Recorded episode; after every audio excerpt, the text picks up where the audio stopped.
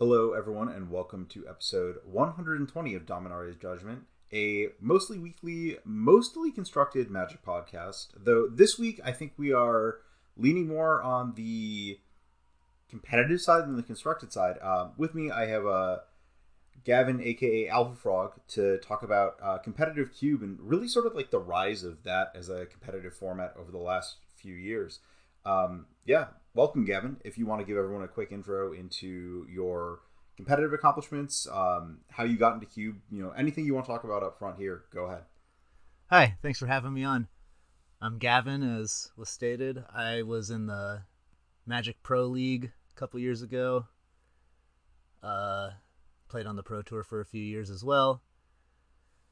Recently, no longer qualified, so I've put my efforts toward fostering this cube community that has sort of grown up around me over the years.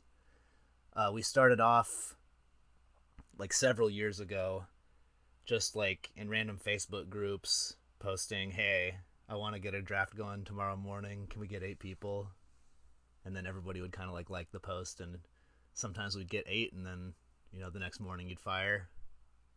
And then, as those kind of grew up in popularity, we'd have more people wanting to do it, we eventually just like made a Discord and started organizing through that because it was easier.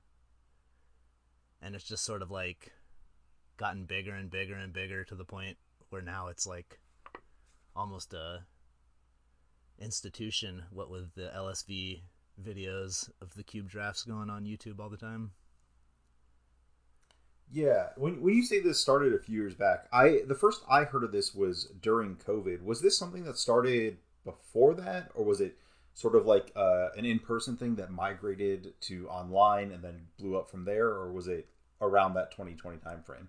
Um, I think it probably started even before then. Honestly, it's hard to track because it's just been it's like forever. It feels like, but uh, it started off with like uh some of my European friends like Lampalot, Eco Baronin, and those guys were the original like idea people behind it. And uh, yeah, I caught wind of them like running drafts through Twitter. They were like, "We need more people to fire these." And as a cube enjoyer who wanted to see if I could actually like hold my own against players who are also competitively minded, I just jumped on board and I was able to compete and it made me it was like I don't know, it's just such a fulfilling experience to like play against other players who are completely dedicated to winning.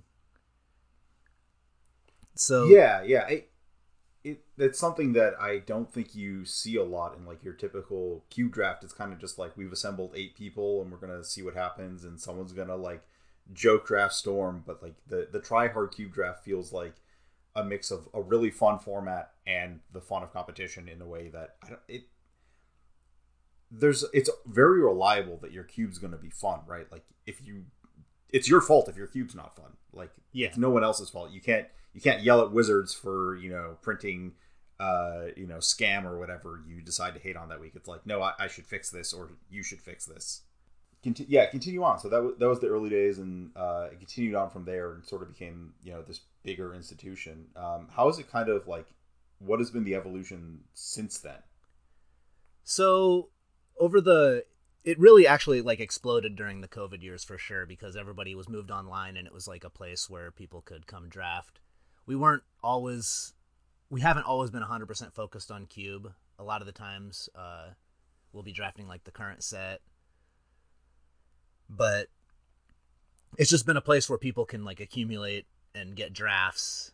And uh, so like during the covid years i think the main influx of people were somebody would qualify for the MOCS and they'd suddenly need a place to test vintage cube because the magic online leagues they'll you can get to a certain level playing those but the metagame is just entirely different because like if you draft a black lotus your opponent might have a black lotus or like more importantly like if you play against force of will first round if you're in a pod draft at the MOCS you know that you're not going to play against force of will in the next round but in a league you might play against it, so it's not even like the real experience.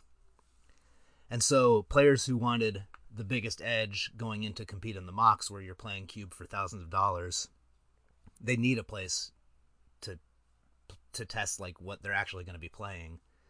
And so having a community of drafters who are happily drafting cube competitively all day anyway, like it's like come on MOCs players come come join our ranks.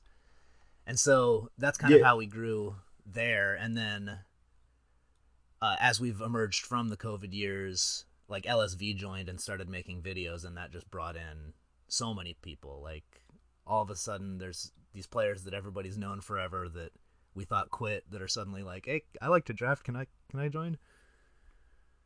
So, yeah, it, now it's we have drafts popping off all day long. There's a draft going right now. I just missed. Well, uh, I guess uh, the next one will probably start about when we uh, call this, you know, give or take. Um, yeah, and it feels like this sort of almost led into what Daybreak has done with the 64 player single cube events because that's kind of the same pod draft environment where you have a lot of the same things. People are playing very competitively because it actually has prizes. And like you see the the sort of Twitter screenshots of like oh, I won one of these 64 player things. And it's always like, oh, yeah, that player is very good. They win. And it's just repeatedly that over and over. Um, and I, maybe even CubeCon falls into that uh, a bit where it's like, that's a bit somewhere in the border where like it is competitive. There is a like top 64 cut and a winner, and someone gets the CubeCon trophy, and Reid Duke goes home with a pile of cheese. But there's also like, it, it's not designed to force you to be competitive. It's kind of an interesting in between. Uh, I know that uh, I missed the coverage last weekend, and you are pretty physically far from CubeCon and, and, didn't quite make it this year. But that seems like a really interesting endeavor, and I am excited to see how that continues to go. Uh, assuming, uh, not I guess when slash if, but more likely when it gets run again. Yeah, CubeCon has just. I wanted to go last year. I really wanted to go this year. I would be upset if I don't go next year. Is where I'm at with it. It just yeah, seems like yeah, a ton of fun yeah, Madison's a, a, nice place to go if you can physically get there. And uh, yeah, I I know I went to back in the day, back when they hosted the they had the pre Pro Tour draft weekends up in Madison. I went to a couple of those, and I assume that CubeCon is just uh, a bigger version of the same kind of environment. It's just like people just want to draft and they sit down and draft in some structured manner, and everyone is like in this like good mix of like trying things and trying hard. Yeah, Madison people are great, and uh, I assume that it's a, a good place, you know, good structure started by them and continuing on elsewhere. So um, I guess we've talked like this is happening, but like what are the what are the physical logistics of doing these competitive cube drafts? Is the coordination still just kind of like someone posts and says, "I would like to draft," and then you find the next seven people in line? Is there like a formal queue structure, uh, like formal times? How does it work these days? we have we have evolved since the early days for sure. Like I mentioned in the early days, it was just like a Facebook chat where somebody would message and we'd try to get enough reactions and that would be very disorganized. We we would run through the single queues, so everybody would have to like join at the same time, which is uh, effort and coordination in of itself. If a random person joins, you just have to like drop and remake the queue. So from there, it was uh, I mean, it, it works. the The single queues are not often having like people join regularly, so you can usually just find like a break where it's empty and then have everybody rush. But uh, we found this third party draft site called Draftmancer. So shout out to them. It's it's a great platform. It simulates MTGO really well. You can upload any any set uh, it has like all of the like popular sets to draft already on there, and then if you have like a Cube Cobra link to any cube, you can just draft that. Lots of control over how you can draft as well, like six people, eight people. It really has like a lot of functionality. So we would draft on Draftmancer and then just import the decks to MTGO, and then some people have bought the cube, other people have rentals and then we just like play in the tournament practice rooms.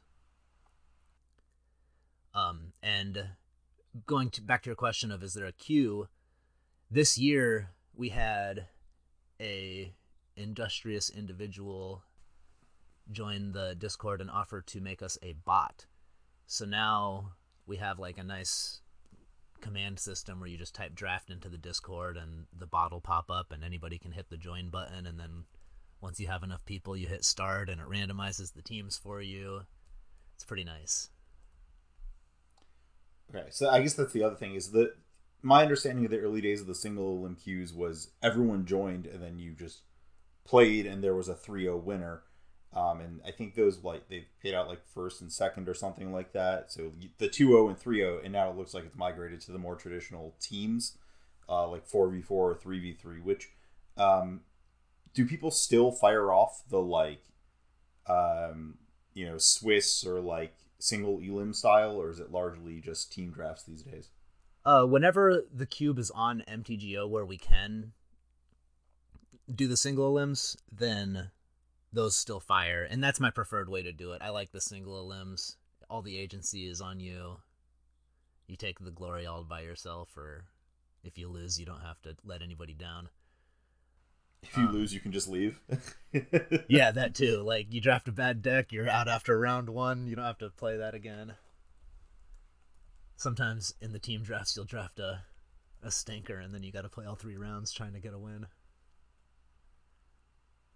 Um yeah, and also the single elims are just like a fun the the difference between like a single elim and the team drafts are just like in the team drafts you're thinking about what you're passing in the single elims you're just trying to build the strongest deck for yourself yeah i you mentioned when the cubes are on Magic Online. You mentioned drafting live sets. Um, are you typically just deferring to whatever cube is online? So if it's like the proliferate cube, that's fine. Or do people just have like do they just go back to vintage cube even when these alternate cubes are up? Yeah, it's pretty much only vintage cube.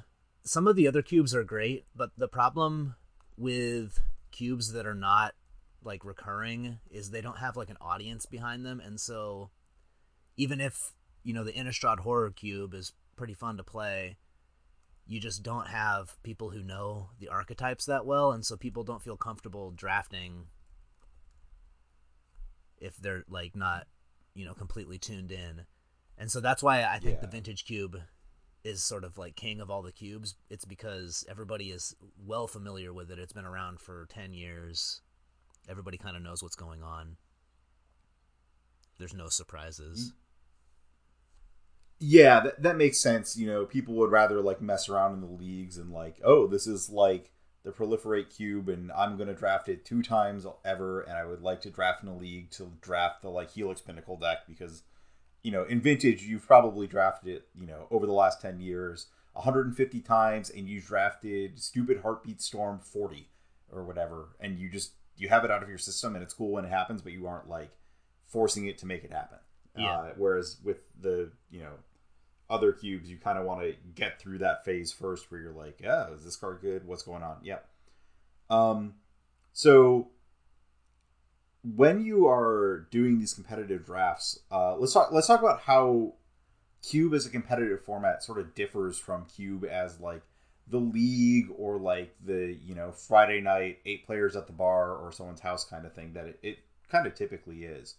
Um, so like let's let's just use vintage as an example because that's like you know you said it's the standard and it's also a really good standpoint because if you're talking about cube it's really rare that someone doesn't know the vintage cube as a baseline um, something that's really typical in these like highly competitive drafts of normal formats is decks tend to get scrappy um, what does a scrappy cube deck kind of look like uh, like what are the differences between like oh i've drafted a deck in a league to like I'm drafting with eight other players and scrapping for playables. What kind of things just sort of happen to the decks? Uh, that's a great question. So I think, in general, what will happen if you're just like drafting in a more casual environment in the leagues or I mean, even in the 64s, you see this a lot where people are just going for, you know, a very like theme oriented deck. Like they'll get Tolarian Academy and they're like, okay, I'm the artifacts theme. I'm going to try to get all of these things that go with this, and they'll have like an idea in mind of what their deck wants to look like, and it'll pretty much follow an outline.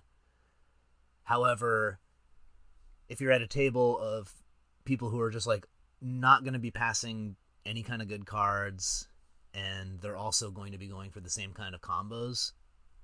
Oftentimes, you can't even like having aspirations to do like the big lofty things of like generating infinite mana or even sometimes so much as like having you know discard outlets reanimate spells and big creatures is just too much to ask for from a table and so you'll have players that will just default to taking cheap cards that they can cast because spending your mana early in those situations is how you win the game. It's not necessarily about doing the big thing. It's about just like affecting the board and making sure that your plays are advancing the game and trying to disrupt your opponent because if everybody's struggling to pull these bigger plans together, they're not going to happen as frequently. And so if you're just able to get in there and, you know, do something at all, oftentimes that's enough to win. Yeah, so you're describing like I, I think Spell Pierce is just like my textbook example of this card. Like in a you know league draft, if you Spell Pierce your opponent's animate dead, uh, you're probably afraid of the fact that they have like reanimate and like X other things because they were the only reanimator player at the table. Whereas in this kind of draft, um, just because it's so easy to like, oh, I have an Archon of Cruelty, something that says discard cards, and a reanimate in my deck, that is a powerful game plan.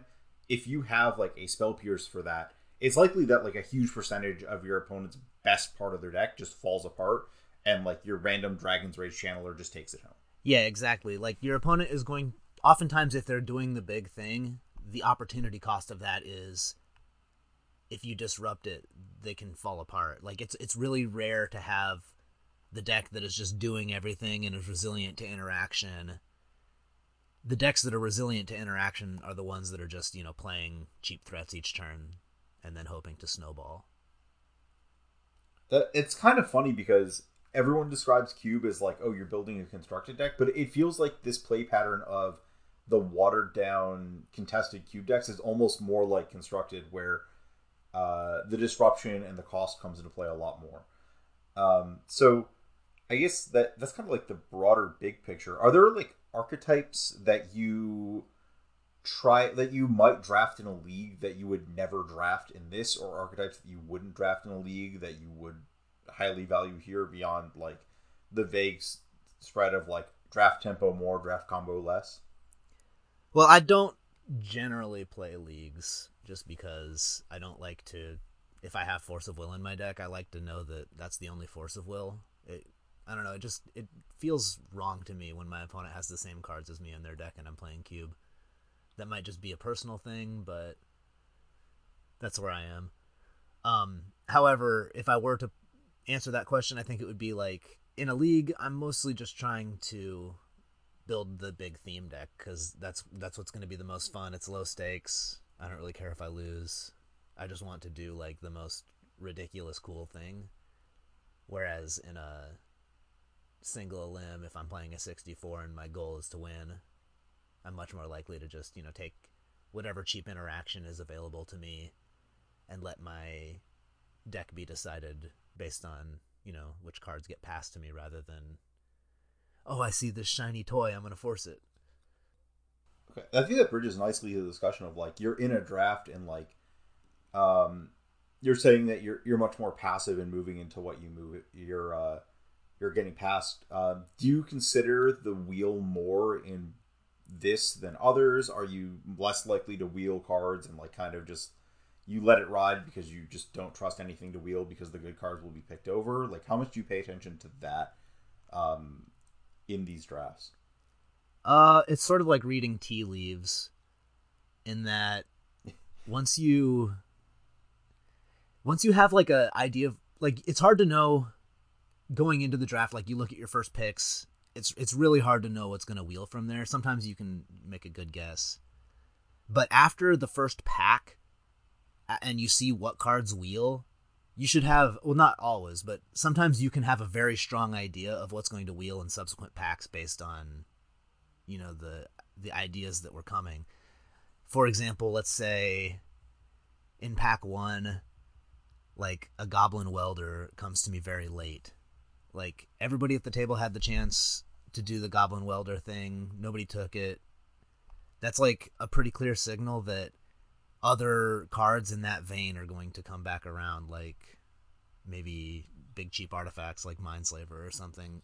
And those cards are not necessarily desirable in like your plan A, but when you get them together, they're they're definitely powerful. So that's that's the sort of thing Yeah. I'm looking at as far as wheels go. Yeah, as far as like floating something or not. Um, are people hate drafting in these at all? Are they ever seeing like, uh, you know, they know they passed a Goblin Welder late and they see that you know late Mindslaver. Are people saying like, oh, uh, I'm gonna have to beat this Welder opponent. I'm just I'm just off it. We're done. Uh, yeah, probably not in the welder mindslaver example specifically, Yeah. but I think that um, it it really depends on the player and the table. But a lot of players are very hateful, and then other players are not so much. So you'll have some players that basically just take the best card out of every single pack, no matter what, and they're just never going to let high quality cards go through them. If if there's like a card that's better than everything else, they'll just take it.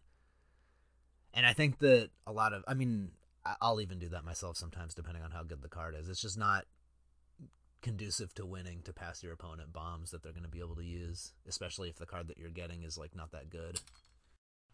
What what about sideboarding? Does that come into play more in these drafts, or is it kind of just like are are there specific cards that become high value sideboard cards that aren't otherwise, or is it just kind of like you get what you get, you're building your best deck, and then eventually like at the end of the day, if you sideboard in an extra two drop in your you know red white deck, uh, red white's probably a bad example, but you know what I mean. We're like like, oh, I'm trying to undercut my opponent that has a slightly slower, bigger control deck. I'm just sideboarding it a random red two drop I drafted because it can attack. Um, I mean that can always help. I think the the majority of impactful sideboard decisions are like, okay, my opponent's on you know through the breach reanimator. I'm going to bring in my containment priest. Uh, stuff like that where you're really hitting their their overall game plan, or like if you're a deck that is playing bribery and treachery, and you notice your opponent is on storm, like get those out, right? They're not going to help you. So that's that's usually where the sideboarding comes into play. It's like when your deck isn't set up to face your opponent's deck because your opponent is doing something that isn't, you know, like a normal strategy. Um, like if you have a lot of removal Yeah. and they don't have creatures, you just want to you basically are trying to replace your dead cards with more active cards. Yeah, I guess my to like sort of wrap this all up. Like, are you valuing containment priest more highly in these drafts because of that? Because you like have some expectation, or are you just kind of seeing where it goes? Like, are there any sideboard cards that just become higher value in this sort of single elim? I'm going to have to play against the best of the whole table, and not just like three random decks uh, set up. Um, I think a lot of the time when you're getting your sideboard cards, it's a matter of how do I put this? As as you alluded to earlier, in the competitive drafts, it's often difficult to pull together like a ton of great cards. Like oftentimes you'll even be struggling for enough playables to put a deck together. So having sideboard cards can be a luxury. So I would I would say that a lot of the times you don't really have a choice as to what your sideboard cards are. So it doesn't come up very often where you're like, "Oh, I'm going to take this to have in my sideboard." It's usually a matter of, "Oh, this is the only card that I can play." And then it might end up in your sideboard or not. Containment priest specifically is a pretty good main deck card anyway. Okay, so it, it sounds more like people are spending their non-playable picks more on like speculating their way into a more powerful option that doesn't pan out, as opposed to finding sideboard cards. Yes. Um, and I guess we we already started touching on this on like the disruption is better and the the linear like heavily linear plans are worse. Are there any like specific sort of tempo oriented cards you want to call out that are uh, better in these sort of environments beyond like the one I said of like spell pierce is really good. Um, just anything that affects the board for cheap instance better. Uh, I had a conversation earlier today about how much I appreciate Forked Bolt and Arc Trail, for example. Just cheap cards that can give you a two for one early, and you know, waste up all your opponent's mana is pretty nice. Yeah, I, th- I, think you mentioned Burst Lightning as a card that I know I just don't see in packs unless I'm drafting mono red. But you were saying like it's a relatively high value card in a lot of these situations. Um, yeah, I think are that there, like is it mostly spells or are like some of the cheap creatures higher value as well? Well, like Ragavan for sure, and then moving into cards that might not be so obvious, like stuff like Thieving Skydiver goes way up like in a league, I'm probably not gonna care about drafting Thieving Skydiver that much, but in a competitive draft, it's actually like a pretty high pick because the scariest decks that you're gonna play first will contain Moxes and Sol Rings and stuff. So if you can take those, it's a huge swing. Um. Okay. I think that a lot of, in in the same vein, a lot of the times, uh, if you're drafting in a more casual environment, you'll decide what you want to draft based on you know the big haymaker cards that you get you'll open a Griselbrand and you'll be like okay i want to be reanimator i think in a competitive environment it's more prudent to decide what you want to draft based on like what cards you can cast that are getting passed around like if if there's a lot of cheap red removals getting passed around like burst lightning it's probably better to just get into the deck that has all the cheap one mana burn spells even if it's like not as appealing as putting a Griselbrand into play. The consistency of just always using your mana in the early turns is often enough to push the advantage enough, like that you'll win. Yeah, um, I guess I, I do want to call out two specific cards in Wasteland and Strip Mine. Are those just like way better in this environment than otherwise? Yes, and not only because it's like not only because those cards are very good at just okay, sometimes your opponent has a bad draw that is relying on this triome and you just get rid of it and then you win the game on the spot. I think the value of that goes up. And then also on top of that, in these in these environments, cards like Crucible and Ramunap aren't necessarily high picks.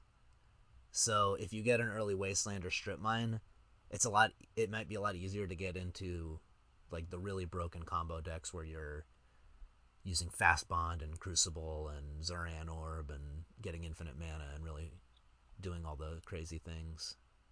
Yeah, I mean this is kind of like the general draft experience these days where you are it's you don't want to take two cards that like two cards that do a broken thing together are good, but a card that is good with another card that turns it into a broken thing is better because you just have a good card in your deck. Yes. I think that the highest um, picks in the game are cards like that, like Sheoldred and Bowmasters. It's like those cards are very good on their own, and then you can pair them with any of the draw sevens, and then you're just winning the game on the spot a lot of the time. And then the draw sevens are also good on their own, and they draw you into the yeah. Bowmasters and Sheoldred. So it's like just having everything. That feels like it's been a consistent trend with those specific cards, like not just those, but like Hullbreacher when it was around and like Narset, like just they're good cards and they just make something else better. Um, and the draw sevens are also good cards in their own right. So uh, yeah, definitely like I've seen it's pretty reliable to see people like when they're posting like this is a good blue deck. It just it just has that going on because it's just such a powerful interaction. Um, and then I guess moving out of the draft portion into the games are there are there things you feel just kind of flow differently in the games where two competent uh, players with you know a sort of idea of what's going on happen? I know I know you've mentioned a lot about like if you have force will, you don't have to play around their force of will, and that's a big change from leagues. Are there any things that are like you've noticed the more skilled players kind of gravitate towards that change the patterns of cube games? Um yeah, I think that in an environment where both players are, you know, they have good decks and they know what they're doing, a lot of the times games will come down to like really minor technical things where it'll be something as like for example earlier today I uh I wanted to uptick my Liliana to make my opponent discard a card, so I had to play my last card out of the hand. And it was a Chandra. So I play the Chandra, I uptick the Liliana, make him discard. They have one card left. And then I wasn't thinking, so I just upticked the Chandra and then attacked. And they had Restoration Angel as their last card. And if I'd just like not upticked the Chandra and saved it, I would have easily won the game. But instead, like I lost six or seven turns later to a string of like really strange top decks and it's just like small sequencing things like that tend to decide more games than in a league where oftentimes mistakes like that don't matter at all because you're just going to win anyway. Yeah, it, the shift from like small ball, more like disruption and singular threats, like that is going to present those more often than like when you put a Griselbrand into play, you just have so much room for gross error. Like you are up so many cards and so much life that it takes a really specific set of things for the minor misplays to add up. Um, yeah, so I mean, it just sounds like it. They, you know, it's cube, but the games are also better and more interesting and more difficult. Um, you mentioned a lot of these like little traps, and you mentioned like Resto Angel. Are there any other common ones that come to mind that are worth kind of knowing before you run into them head first because they seem to happen a lot? Yes. Uh, in fact, you were just mentioned the strip mine and wasteland. One of the things that always comes up in the early turns is do I like if it's a team draft, do I know where the strip mine and wasteland are? Because if it's on my team, suddenly I can sequence my lands however I want. But if I don't know where the wasteland or strip mine is, it's very like often like you don't want to play the ostensible best land because you could get blown out. So you always have to think about does my hand get blown out by strip mine or wasteland and can I sequence in a way where it doesn't without, you know, hurting my game plan. And so yeah, I think uh, leading on the fetch land is one thing that comes up a lot just to make sure that you don't get your land your land destroyed right away. Um, knowing what kind of counter magic your opponent might have, especially in the team drafts again, it's like if your if your teammate just played against them and they lost because the enemy had mana leak and force of will. Definitely want to know that. So it's important for uh, teammates to communicate which cards to play around. Yeah, that's interesting. The the counter magic especially is a category where like crossing things off, like playing around uh, miscalculation versus playing around force will is just two very different things. So knowing like oh, I played against Forcible in the first round. What blue cards do I have to think about in the last round is pretty important. Um, two categories of cards, I guess, sort of like two and a half, uh, that I kind of want to ask about. Uh, first off, Lurrus. I know that is a card that in less contested drafts ends up being really powerful and you have a lot of room to maneuver it. How often are Lurrus decks showing up in these uh, drafts, or are people just playing Lurrus because it's a good card? Um, there are definitely Lurrus companion decks, and people are also playing Lurrus as a good card. I am not the best person to talk on this because I have not had the same success as players like Tristan or Carl uh, Terabat, if that's a more familiar name. Um, those players tend to pull it off just better than me. They have a better fundamental understanding of what they need to do to get it to work. Uh, the times that I've tried it, I found my decks to be lackluster. I just need I need my Glorybringers and my Thundermaw Hellkites to win. Yeah, the, the expensive cards are powerful, and then the other is I guess two of almost the same of uh, how good are the green mana dorks and then the talismans or uh, signet, whichever the current iteration of the cube has decided on any given time. Uh, I know those are cards like the the talismans are often like magnifiers for your other fast mana and the the power level of the green one drops is often like heavily debated and varies week you know change to changing cube. How have those felt any different in uh in these contested drafts and these competitive drafts? Uh yeah. My opinion on green has changed quite a lot. Um there is a certain type of green deck that has become a trap over the years that used to be very powerful, where you're just taking, you know, Rofellos, any green mana dork, and you're just ramping up to Craterhoof Behemoth.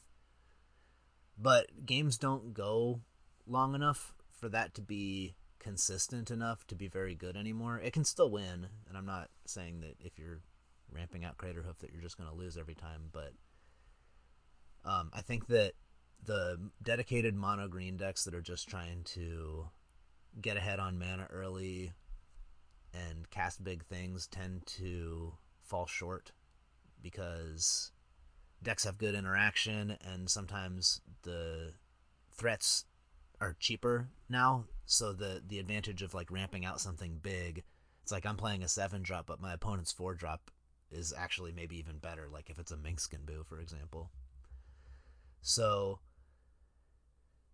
i think that green players have had to sort of adapt and lean into where the strengths still exist which is in things like natural order or mana fixing because you know like a one drop into an oko is still a very strong strategy. It's just i, I feel like you know going one drop and then two more mana dorks and then you know you try to play your four drop and then your eight drop that plan doesn't necessarily come together as, as much as it used to yeah i think the thing you highlighted about the the power coming down the curve is really important where like uh when you are playing Birds of Paradise, it should be because you have a three or four drop you would like to cast early, and not because the vague concept of I'm going to cast the card that costs six to eight mana and that's good enough. Because it's just not better than the things that actually cost four. Um, yeah, I think that the best green decks are just, you know, they're using the Llanowar Elf to cast like an Esika's Chariot or a Minsc and Boo, and then or like Ulvenwald Oddity is another good one, Questing Beast, and then you're just trying to end the game really quickly. Uh, one of the cards that I really love using is Orcish Lumberjack. I always joke that it's just Black Lotus every turn. Yeah, I that card is uh it has its diehard fans over and over and it's very well deserved. It's kind of a pretty messed up card. Yeah, if you can make it work, you're just, you know, casting your five mana dragon on turn two or whatever big thing and then follow that up with any other big mid-range threat, and it's going to be really hard for your opponent to come back. So I think we're starting to get into the like uh, structural, like big picture, like how you cube. Are there any tips that you would give players who are familiar with the vintage cube but trying to break in beyond kind of what we talked about of like the powerful threats are like moving down the curve and more individual and the disruption is really good like what things do you see people repeatedly falling into the traps and losing because of when they start down, you know, playing these competitive uh, drafts? Yeah, I think one of the things is you have to find like the middle way, I guess, is probably the best way to put it. Where it's really easy to get distracted by, oh, okay, I have to get something powerful. Like a, a common thought is if you're playing Vintage Cube, you have to do something broken and oftentimes it's better to just like I was saying earlier just to have plays each turn. On the other hand, it can go the other way where somebody is so focused on just curving out every game they don't see when the big broken decks are available to them and they'll just pass them by. So, it's it's important to be able to like adapt to what your seed is offering you. And then Oh yeah, another thing that'll happen is you'll get uh attached maybe too much to your like first few picks and maybe try to too hard to make those work. It's it's just it's important to to like allow things to happen rather than to try to make things happen. It's like in any draft, it's probably like it's probably likely that you're going to have access to a good deck it's it's very rare that your seat isn't going to have enough cards to make something happen.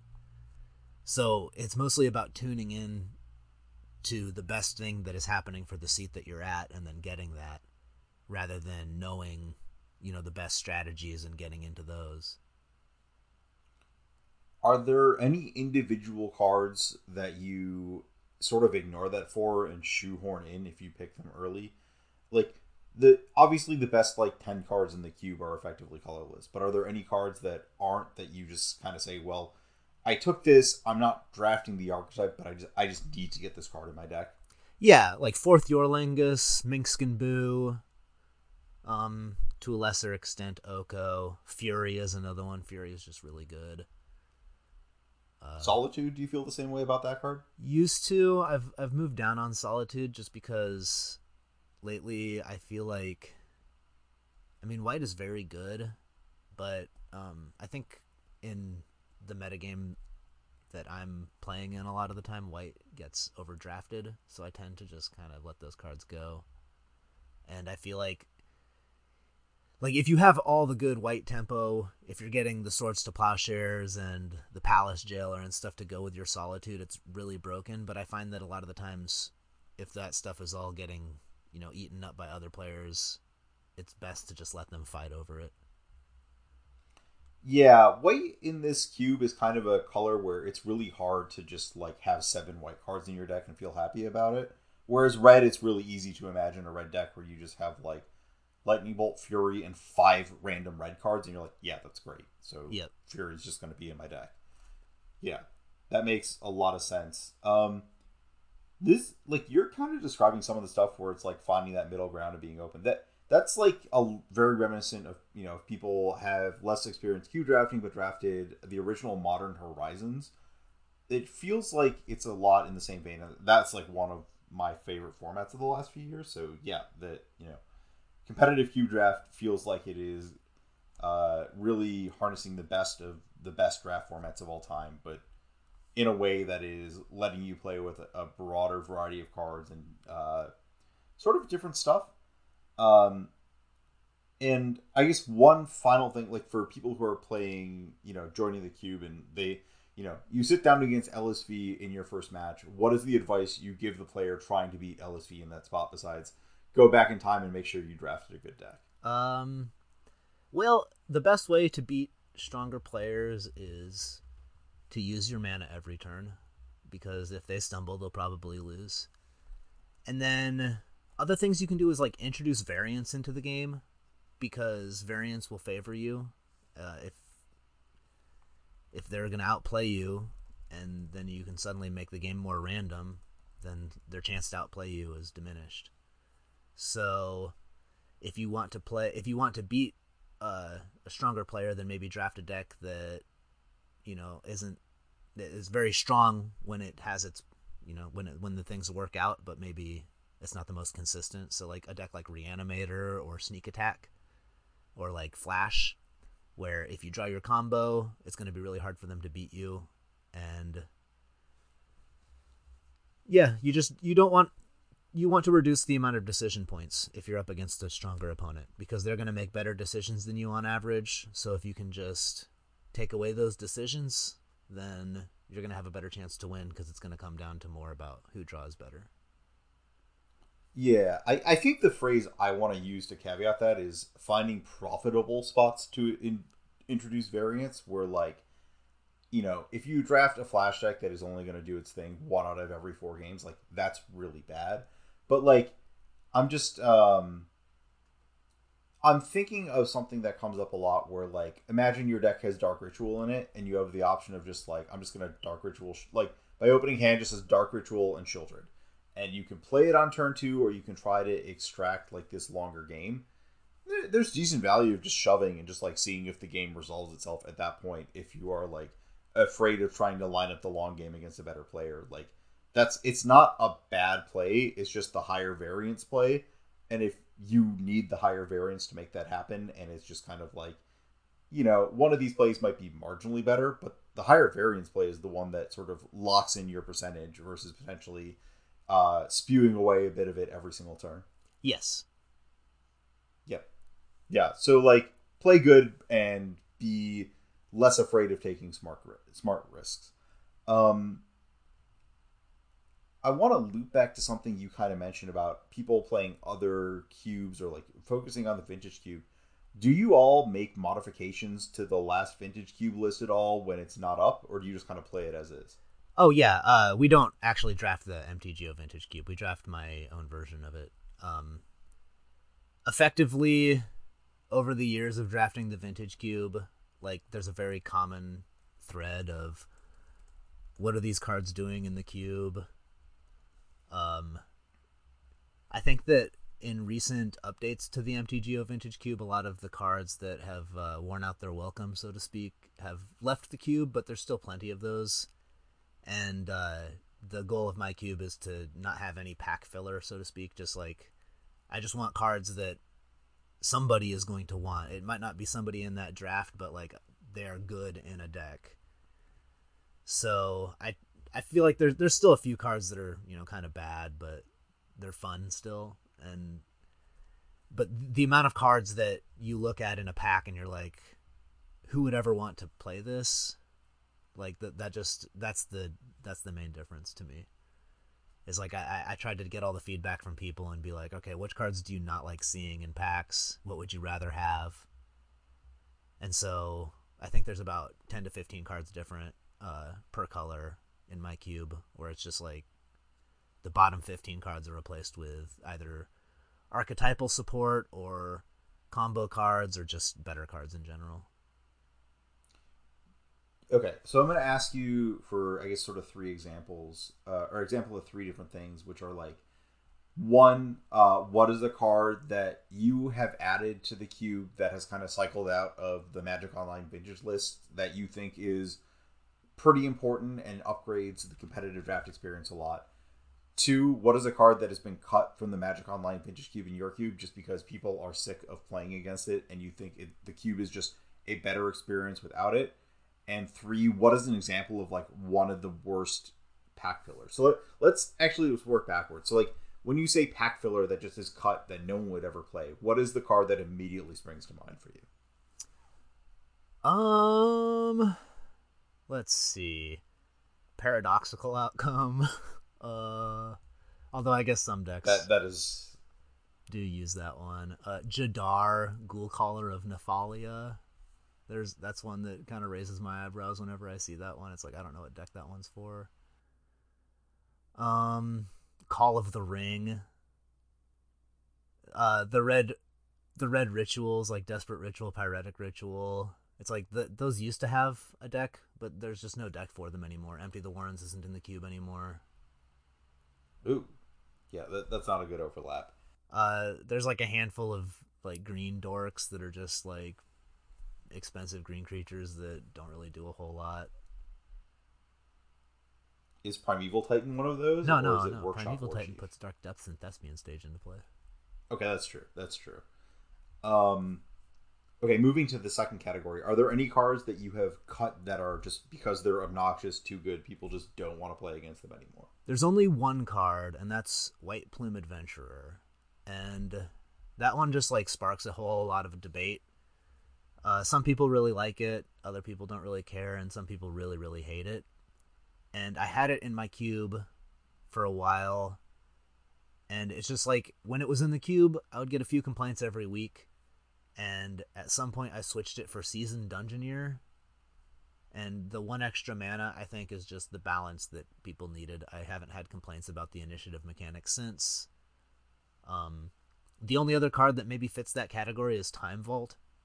But honestly, I think the the reason that I don't include Time Vault is because you have to add other additional support that's not very good.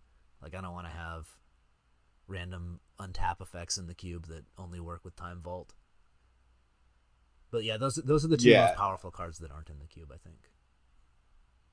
Fair enough. Uh, and I guess the third category is: is there a card that you have added in that has cycled its way out of the vintage cube, but you think uh, makes for a much better competitive draft experience than uh, it previously is advertised? Like something that has made its way back on in. Yeah, uh, there's there's a few cards the vintage cube on MTGO has cut Winter Orb recently. I think that card is just it's pretty good. You you have Urza, so you can tap it, and it just like fits into those like Tolarian Academy decks pretty well. Um, that, that speaks right to me, man. I, I you know back in the day I was Hokoriing people in Vintage Cube, and I, I, just love any game where you just Winter Orb, and there's like, what, what am I supposed to do? It's like that. That's what the card does. Good luck. yeah. I uh, for the most part, I think that the cards that have been removed from the vintage cube, like there's not really anything that's like super egregious that they cut out. My cube still has Birgi, God of Storytelling, I feel like that's a nice combo card that is underutilized.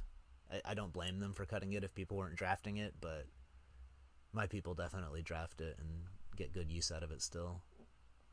Uh oh, the Vintage Cube has cut bribery and show and tell, which I think is just it's just not right. the Vintage Cube bribery is so iconic. Show and tell is just a classic vintage card. Yeah. Uh Hull Breacher is another one where it was deemed too unfun for MTGO, but like honestly, if you've ever cast a Hull Breacher and then a Time Twister, how can you tell me that's not fun? Yeah, it, I don't really understand how that is not fun, but Sheoldred is. So I get what you're saying. Yeah, the, the, those are the ones that I, am like looking over the comparison of the cubes. But yeah, that that's the main uh the differences. My cube also has gifts ungiven, which again I don't really blame MTGO for cutting that one. It eats up a lot of time as people decide what their piles are, and it's not clear how it's good in any like in every single deck. It's going to be different, so just requires a lot of uh, bandwidth in order to cast that card. So don't really blame anybody for not wanting to have that around, but I like it. I like tanking for five minutes while I figure out my pile. And then your opponent tanks for five minutes when they think about like what you actually want from the pile. Yeah. Yeah. Yeah, that, that is definitely an experience that is more fun on the like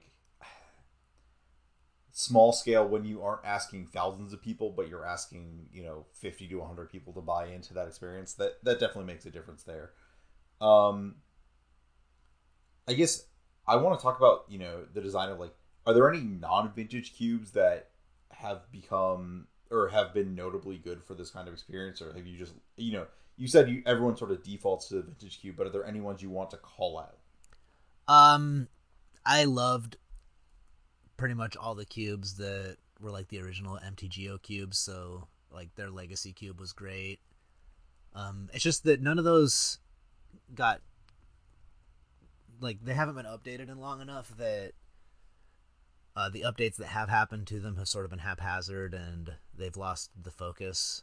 So it's and it's also just difficult to get. Like I said, it's hard to get people to draft anything other than vintage cubes. So I don't think that there's anything in particular I mean, I love all the all the cubes and I try to draft everything, but to get eight people to draft a non-vintage cube is just it's it's pretty hard. Got it. This sounds like a question better directed to Dom when he gets back uh, and gets to talk about his experiences at CubeCon.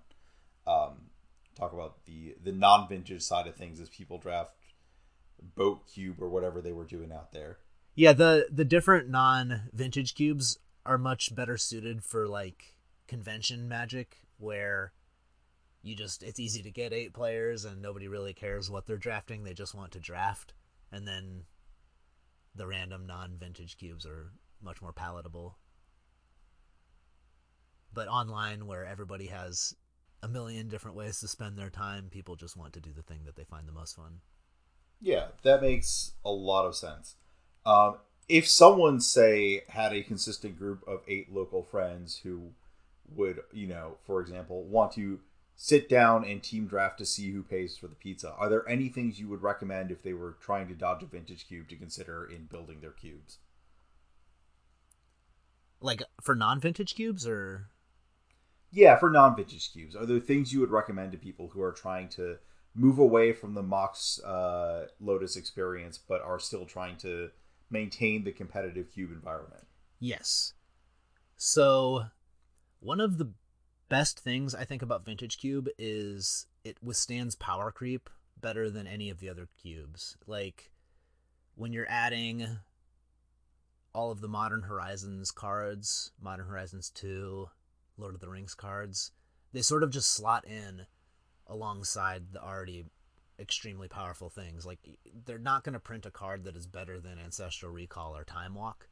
So whenever they print cards that are like incredibly broken, like the One Ring or Bowmasters or Fury, instead of completely warping the power level of the cube, when you add it to the vintage cube, it sort of actually balances things a bit because the most powerful things are already so warping that it's like hard to make it more unbalanced. If anything, it just gives more players access to the powerful things so that everybody's on a level playing field.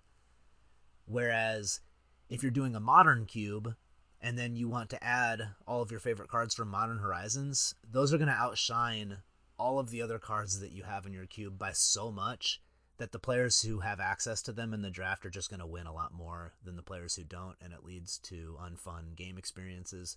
So you have to be really careful about the balance of things when you're doing a non-vintage cube, and you don't want to like accidentally uh, like turn it into a lottery of who opens the most new cards. Yeah, that that sound. Would you describe that as like the first thing you should think about when you're making a competitive cube of any type is define what your most powerful cards are and make sure that those are fun to cast and that you don't accidentally sort of creep those out of the environment. Yeah, I think it's important to identify like a good average power level and then try to build towards that because if you're just adding like the best cards or your favorite cards, it's just really hard to have a cube where you know the person who opens up Fable and Fury and Sheoldred doesn't just like run away with things. Yeah, I believe uh, you know friend of the show Lee McLeod was talking about on uh, his pod this week getting balanced out of a cube in at CubeCon where he was just like, "There's a balance in this that that's not good." Yeah, balance is uh definitely one of those cards that when you're comparing casual environments to competitive environments, the card is largely ignored in casual environments and is one of the most desired cards in the competitive. Yeah, um, I think that is about all I had kind of you know lined up about cubes in general. So I I kind of want to badge you with more questions about you know you've played a lot of cube, probably played more cube than the majority of people listening to this. I, am kind of interested with you know here's your personal opinion. So I, I got three questions up front about you know if you know this is probably the same thing I just asked, but your favorite cube it sounds like is the vintage cube. Um, if that's not the case, what is your favorite cube? And if it is the case, what's your second favorite? Um, vintage cube is definitely my favorite, specifically my vintage cube.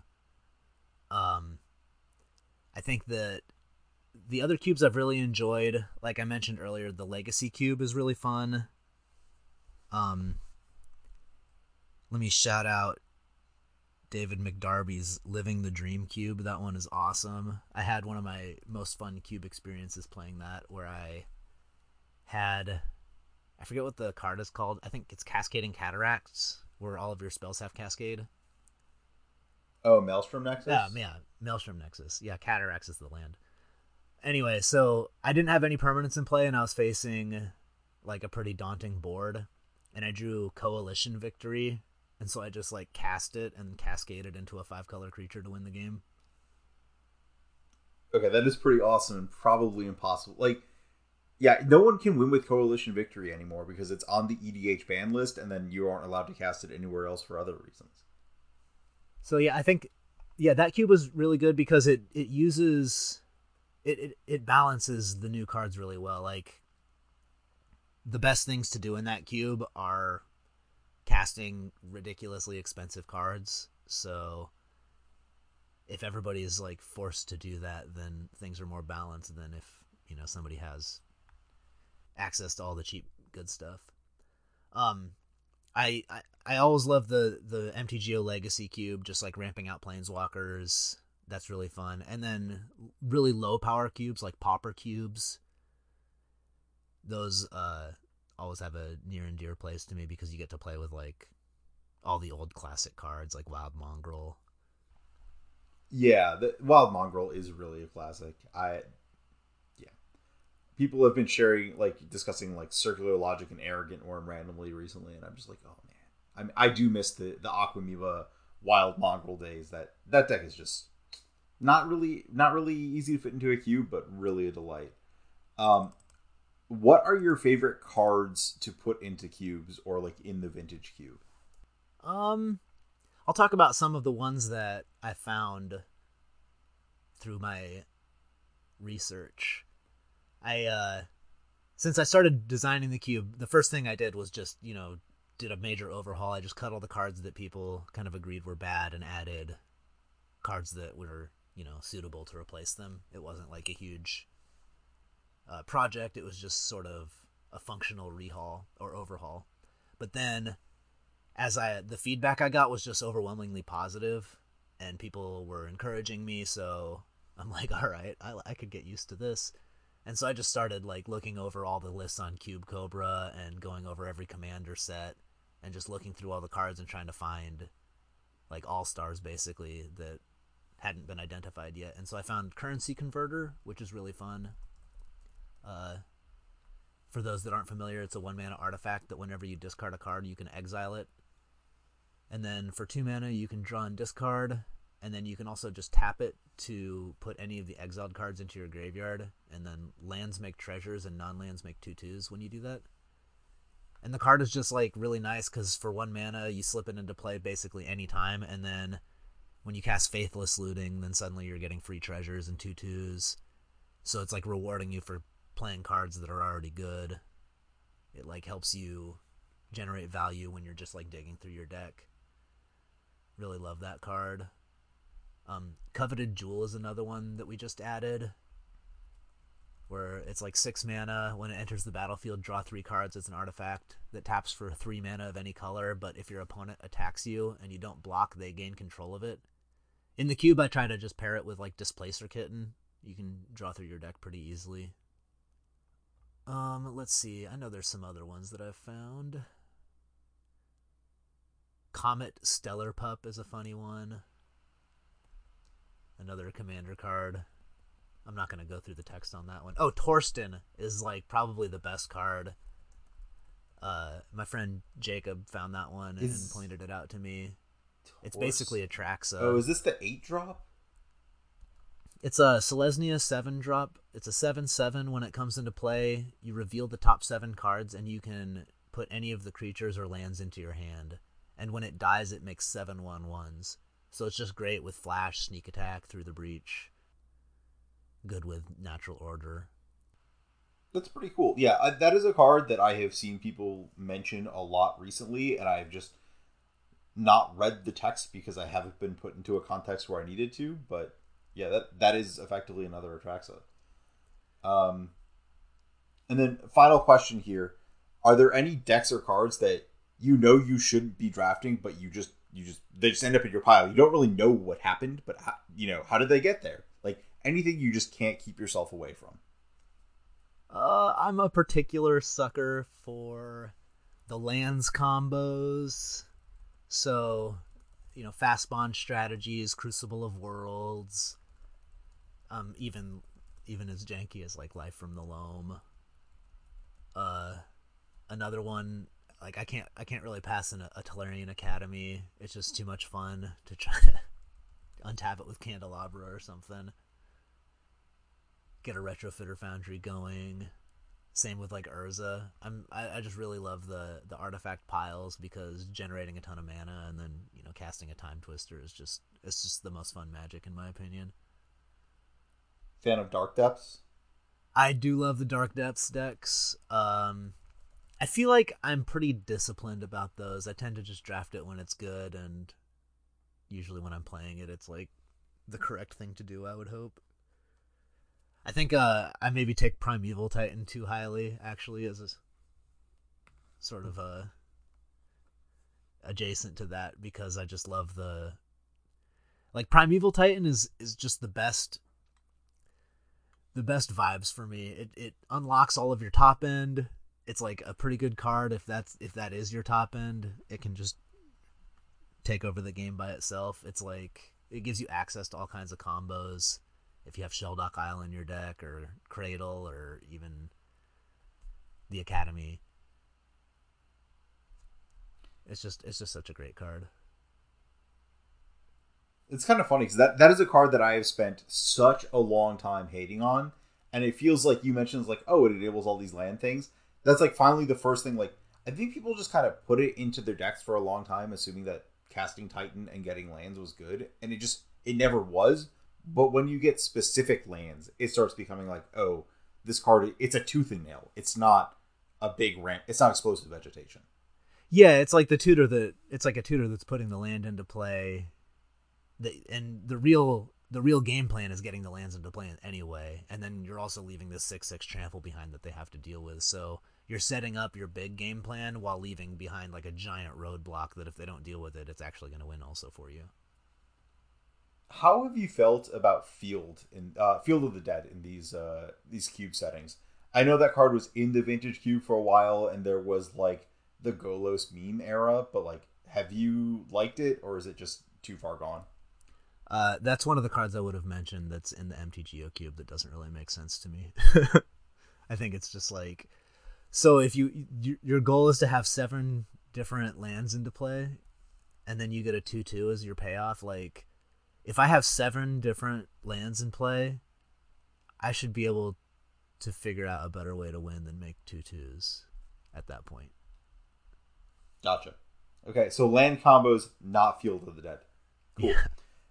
I'm sure it's I'm sure it's good sometimes. I just feel like most of the time I see it in a deck, even if the deck is well set up to play it, it's like what are what's your goal here? You're gonna like make the game go so long that you have eight lands in play and like somehow survive that long, but then also make these two twos relevant at that point in the game. It's just a tall order. That is a lot to ask. Um, I think yeah, that about does it for everything I had. Is there anything you feel like I missed? Uh, anything you want to plug in terms of cubing uh, moving forward? Um. Well, I'm still working on I've been running this like alfaphrog Invitational show. Uh, I haven't done an episode recently, but I have uh, big plans in the future for that, so stay tuned. Um, uh, the LSV videos will continue until morale improves.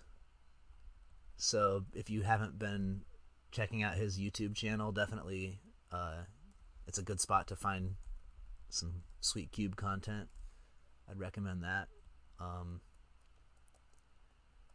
yeah, that's that's pretty much what I got.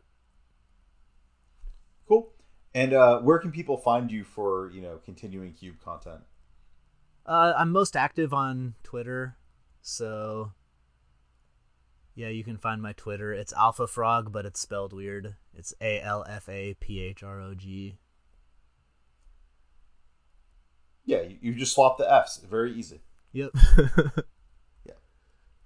Cool. Um, and then uh, you mentioned the alfaphrog Invies. Are you? Or is it that just kind of like the individual players streaming those? Do you have a central place that those are streamed, or is it? Uh, future information on that will be announced hopefully soon. Gotcha. Um, okay. yeah, like I said, big news. Can't really talk about it yet. Hopefully everything works out and uh, okay, yeah, we we will keep posted uh, as we watch your your Twitter or someone's cube video where they suddenly mention, oh yeah, this is happening uh, relatively soon. Uh, yeah, yeah, yeah. Next next few weeks, hopefully, we'll have some news about the next show. Yeah, awesome. Yeah, it's you know great to have you on. Uh, thanks for chatting about that. It's really good to you know talk to someone who is. There's a lot of a lot of cube content focuses on uh, a different side of things and like someone who's just like actually in the trenches playing cube and trying to win in cube in an environment against people who are trying to win is it feels like very you know a very useful perspective that is often hard to find. So yeah really glad to have you on um, and thanks for stopping by for sure. Oh wait i do have i do have one more plug if you don't mind. Okay go ahead. I uh i offer coaching so if you would like coaching hit me up is that just sort of uh, is that through any of the platforms or just you know you kind of dodge that whole uh, ecosystem and do it uh, via independent setups? Yeah just dm me on discord or twitter. My discord handle's alpha frog but it's spelled the the normal way. The normal way. Alpha with the the the p's in the right spot. Yeah. Or the f's in the right spot? Okay both, both cool. are in the correct spot. Cool awesome. Thanks yeah. for having me on. This uh, is really fun yeah, really fun to talk to you about that. And yeah, uh, so glad to have you. Uh, you can find this podcast on Twitter uh, at Dominaria underscore pod. You can find us also on Patreon at uh, Dominaria's underscore judgment. Uh, Dom is on Twitter, and I am on Twitter, uh, ARMLX, and uh, Dom and Harvia. Uh, we're writing on SCG for Dom, uh, CFB for me. We write relatively regularly as things go these days. Uh, Dom is on this podcast, I swear, relatively regularly. Uh, he'll be back next week where we will be talking probably a lot about CubeCon and then uh, maybe some uh, Lost Cavern spoilers. Uh, you know, as things always go, we wing it as uh, as it goes. Um, but until next time, see you then.